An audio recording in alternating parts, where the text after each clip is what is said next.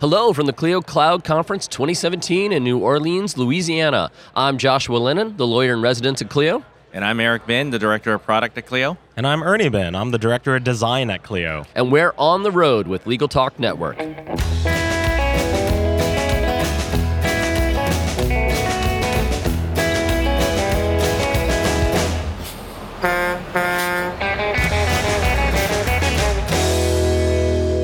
And we're back. Thank you so much for joining us on the road. It's a pleasure to be here in the Big Easy. Today we're talking about Nucleo. So for those of you who haven't yet heard, Clio has reinvented itself. And we're here today with two of the people behind that, Eric Benn and Ernie Benn. You guys are brothers, right? Yep, that's true. I'm the older one by 3 years. By 3 years. And you've already told us your titles, but what do you do at Clio?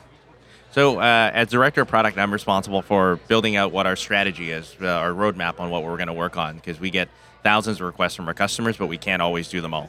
My team prioritizes that list, works on the business case, and starts figuring out how we're actually going to solve it for them. Okay. And Ernie? Well, once the product managers have figured out what we need to go solve, then my team figures out how to solve that problem. Mm-hmm. So we look at what successful outcomes look like for our customers, what are the problems that they have, and what do they stumble over? And how do we make that as seamless and as easy as possible? How do we take work out of their hands and make it amazing when they use it? You guys have done an amazing job with Nucleo. It all, from the customer's point of view, started in the 2016 Clio Cloud Conference when Jack announced Project Apollo, our moonshot.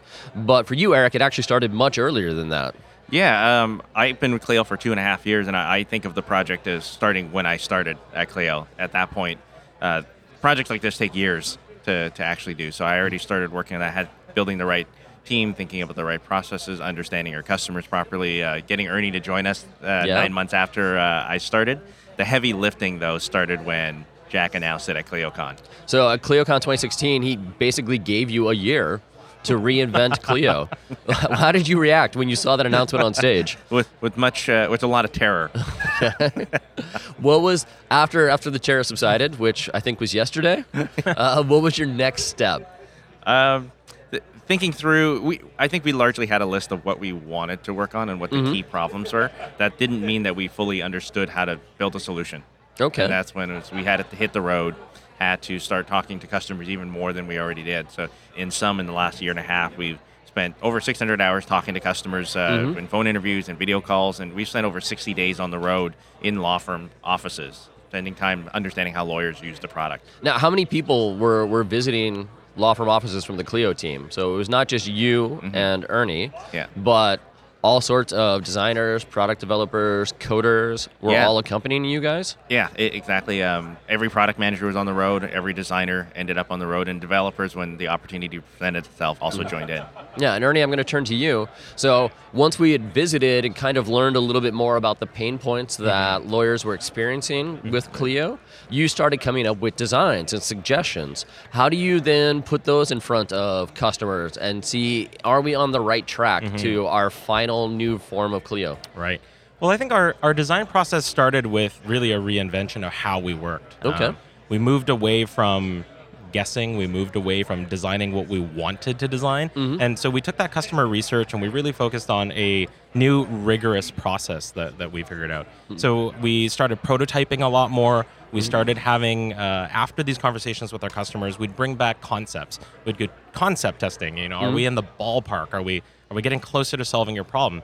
And then we build out actual digital prototypes or even sometimes paper prototypes that we put in front of them. And we essentially run tests to help understand whether these prototypes actually solve the problems that they've been bringing to us. And we found a lot of success, but we also found things that we may have missed or didn't quite understand properly. So from those tests, we learn more about our customers and we continue to refine that process until we can finally ship a beta product that we really get in their hands and ask them to use for real and start doing real work. So it was a collaborative process all the way through with a lot of Clio using law firms. Absolutely. We had a lot of amazing customers who were incredibly generous with their time, who shared tons of knowledge and insight and worked with us through all these things that we were trying to solve for them. And they worked with our developers, our product managers, our designers, a really collaborative effort to understand what we're doing and make sure everyone on our side who's working through that understands what those successful outcomes that we talked about are. We want to make sure that we're making the right choices based on like what success looks like for our customers. And Eric, we've actually talked about some of the choices that we've helped make on our customers' behalf on how we display certain types of information. So sometimes you were talking about that information needs to be distraction-free, and sometimes it needs to be kind of information-dense. How do we go about deciding between those two types of design and functionality with our customers' input? Yeah, so a couple of examples are, there are tasks that our customers need to have accessible all the time. So we put the timer and timekeeper and the global create in the main navigation, so it's always accessible because while you're working in the flow of things, you're going to need to access that information. Conversely, you'll also have things where we want you to be distraction-free. You need to record a payment, and you're going to return back to the thing that you need to do, but there's a lot of information required to record a payment properly. So we make those distinct choices of, well, in some cases, it's just a pop-up over the window because it's a quick task, you just move on it. But recording payments takes a little bit more time, a little bit more thought, and you want to be distraction-free and really focused. I think Ernie can speak a little bit more to that as well. Oh, yeah, Ernie. So what helps make the design choice on where we put information and how accessible it is to a customer at any point in time? I think one important thing that we did as designers is really focus on the context of any given view. So we don't just kind of reuse templates just because the information fits on that. We look at each step of the process and say, what does a customer need to know at this point? And what decision are they trying to make? And how do we prioritize? And when it comes to things like density or how in view something is, we really focus on making sure that we know the step before and after. You know, what's the flow? How do we tie that together and make sure that we're making that choice?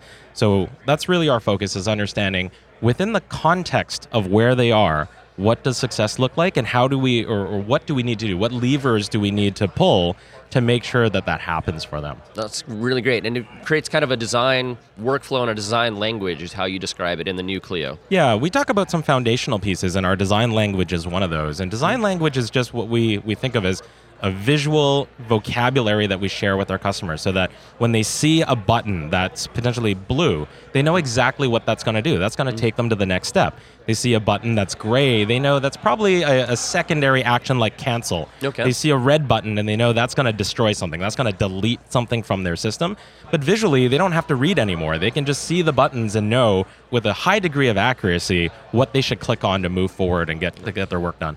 So I want to highlight one more thing in the Nucleo experience, and that is even if you weren't a law firm that had been interviewed or had been part of the beta test, that they were contributing feedback even if they didn't know it. So Clio tracks different type of usage stats, and it's led to some really smart design choices. So for example, Ernie, you brought up one thing that I had never thought of in our mobile app, and that is how long a person's thumb is and how much they have to move their hand to reach a certain type of activity. And that made us adjust our mobile app in what ways? Yeah, when we design, we think about a lot of things, and human factors is one of those. So when we redesigned the mobile app last year, we made sure that the navigation moved to the bottom of the screen, closer to thumb. So with one-handed use, it was really easy to move across the entire application. And when we added Global Create, where customers could add any of the objects such as tasks or timers, we made it simpler and easier, but we also put timer, which was the number one used essentially link in that Global Create, we put that right under the thumb. You know, we wanted to make sure that there was no stretching involved. If that's what a customer is doing, you know, 50, 60% of their day, we want to make it so that there's really as effortless as an experience as possible for them. And in the web app, we had to make kind of a similar determination with the search bar. So Eric, how were law firms using the search bar in previous Clio, and how has it changed in new Clio? So one of the big changes we made with the search bar wasn't only to move it from one side of the screen to the other, but to actually make it much larger and display more information. And it goes back to the fact that as law firms put more and more information into their firm, into Clio, that it becomes harder and harder to just browse. That you don't want to click around on links to get to somewhere. So we made it really important that the search bar had to contain more information. So now instead of just seeing that matter number, you'll also see the matter description. And we're going to continue to add more information in there. And we're seeing the results of that, that our lawyers are now finding the right search results on their first try 78% of the time versus 70% of the time. And now that we're rolling out Apollo with the Nucleo and the wider search bar, that number is probably going to go up even higher. And so not only is search more useful, it's faster. Yeah. So if you had to go to the search results page, that would often take you anywhere from 5 to 20 seconds, depending on how big your firm is. Mm-hmm. Now, if we can show you the results in the quick search bar, that's half a second. And our customers do over 1 million searches a week on our site. So we're talking thousands of hours that they potentially are saving. That's amazing. So is Nucleo done? What goes next into Nucleo, or what work will the Bin brothers be focusing on? I'd say one of the things, Ernie touched on this earlier, is that it's a change in mindset about how we build, mm-hmm. that we're focused on outcomes rather than outputs. So we have three unique values: obsess about our customers, invent on their behalf, and outcomes over outputs. Outputs mm-hmm. means a checklist of features. Outcomes is I'm helping you focus on getting more utilization out of your day. You currently bill only 2 hours a day. We want to help you get to 8. And that's sort of a never-ending type of problem. We want to help you get paid faster, collect more. And that's also a bit of a never-ending problem. Like, unless they're paying you instantly, mm-hmm. that problem's not solved. And so our team isn't focused on saying, well, we should offer bulk payments or we should give this feature. We should be saying, how can I get you paid faster? And that keeps going.